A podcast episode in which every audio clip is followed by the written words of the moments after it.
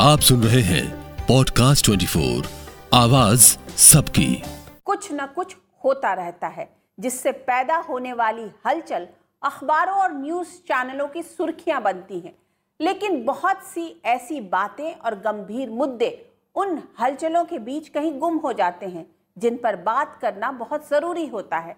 ऐसा ही एक मुद्दा है ग्लोब पर दिखने वाली कुछ देशों में महिलाओं की स्थिति का। पिछले एक साल में अफ़गानिस्तान पर तालिबान का कब्जा है। लेकिन तालिबान राज टू ज़ीरो में महिलाओं की स्थिति की बात क्यों नहीं होती वहाँ?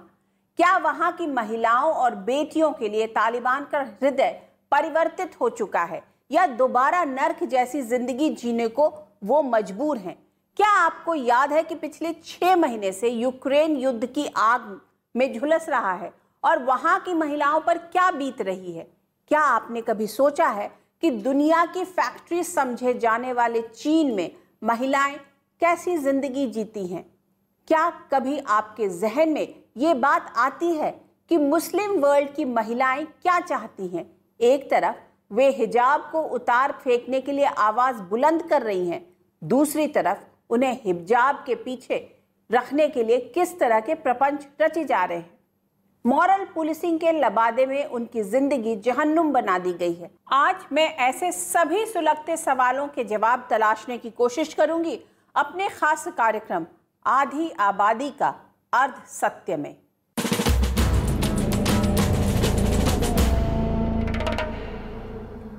महिलाओं के अधिकार, आज़ादी और सम्मान की जब भी बात आती है तो उन महिलाओं के नाम बड़ी चतुराई से गिना दिए जाते हैं। जो अपने अपने मुल्कों में टॉप पोजीशन तक पहुँचने में कामयाब रही हैं। इन दिनों ब्रिटेन के प्रधानमंत्री लिज ट्रस की बड़ी चर्चा है।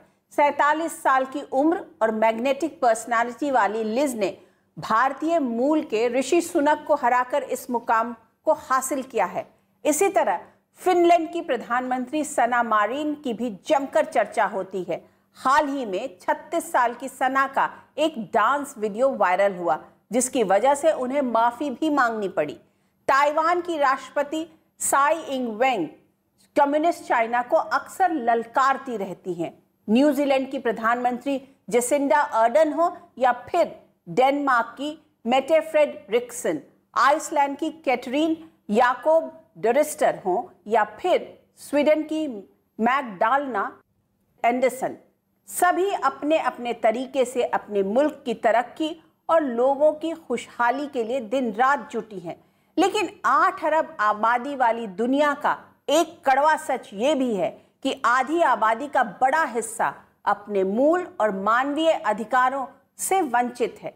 वो अपनी पहचान और आज़ादी के लिए बेचैन है। दुनिया के कई हिस्से में महिलाओं की ज़िंदगी के फैसले कोई और लेता है। उसे परंपराओं और बेड़ियों की जकड़न के बीच अपनी ज़िंदगी गुजारनी पड़ती है। आज मैं दुनिया के नक्शे पर कुछ ऐसे ही भौगोलिक क्षेत्रों और वहाँ रहने वाली महिलाओं की ज़िंदगी के हर पहलू से आपको रूबरू करवाने की कोशिश करूँगी। शुरुआत करते हैं इस्लामिक रिपब्लिक ऑफ़ ईरान से, जहाँ की महिलाएँ एक ज़माने में बहुत एडवांस हुआ करती थीं। लेकिन चार दशक पहले हुई इस्लामिक क्रांति ने वहाँ की महिलाओं की ज़िंदगी पूरी तरह बदल दी। सार्वजनिक जगहों पर हिजाब नहीं पहनने वाली महिलाओं को जेल और जुर्माना दोनों का सामना करना पड़ता है। मोरल पुलिसिंग और सख्त बनाने के लिए न्यू हिजाब लॉ लाया गया है।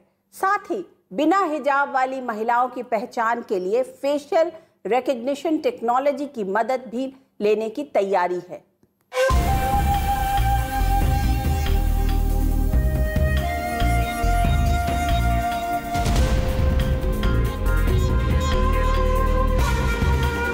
अगस्त के आखिरी हफ़्ते में ईरान की राजधानी तेहरान के आज़ादी स्टेडियम की तस्वीर कुछ खास थी, कुछ अलहदा।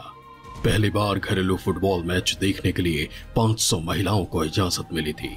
कुछ के चेहरों पर हिजाब था तो कुछ खुले चेहरे बदलाव के लिए संघर्ष की कहानी बयां कर रहे थे।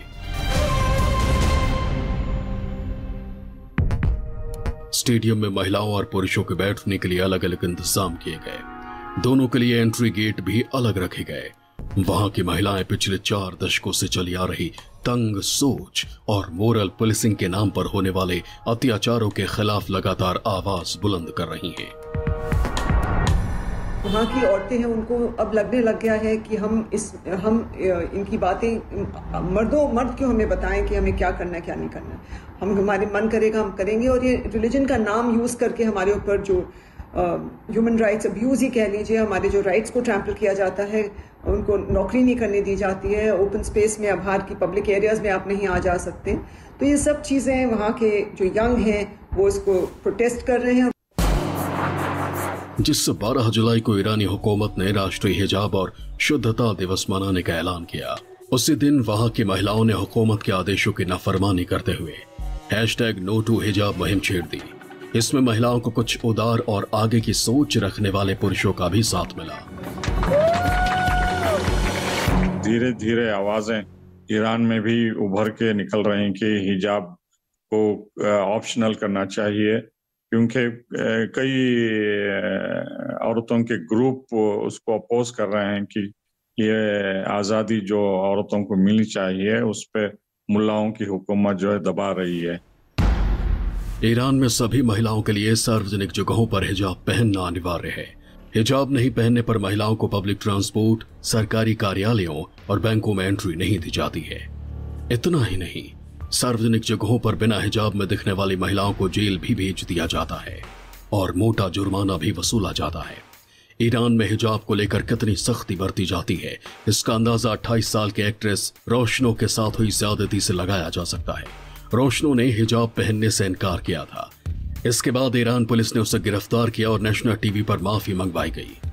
मकसद था हिजाब पहनने को लेकर ईरानी हुकूमत के तालिबानी फरमान को नहीं मानने वाले महिलाओं के मन में खौफ पैदा करना।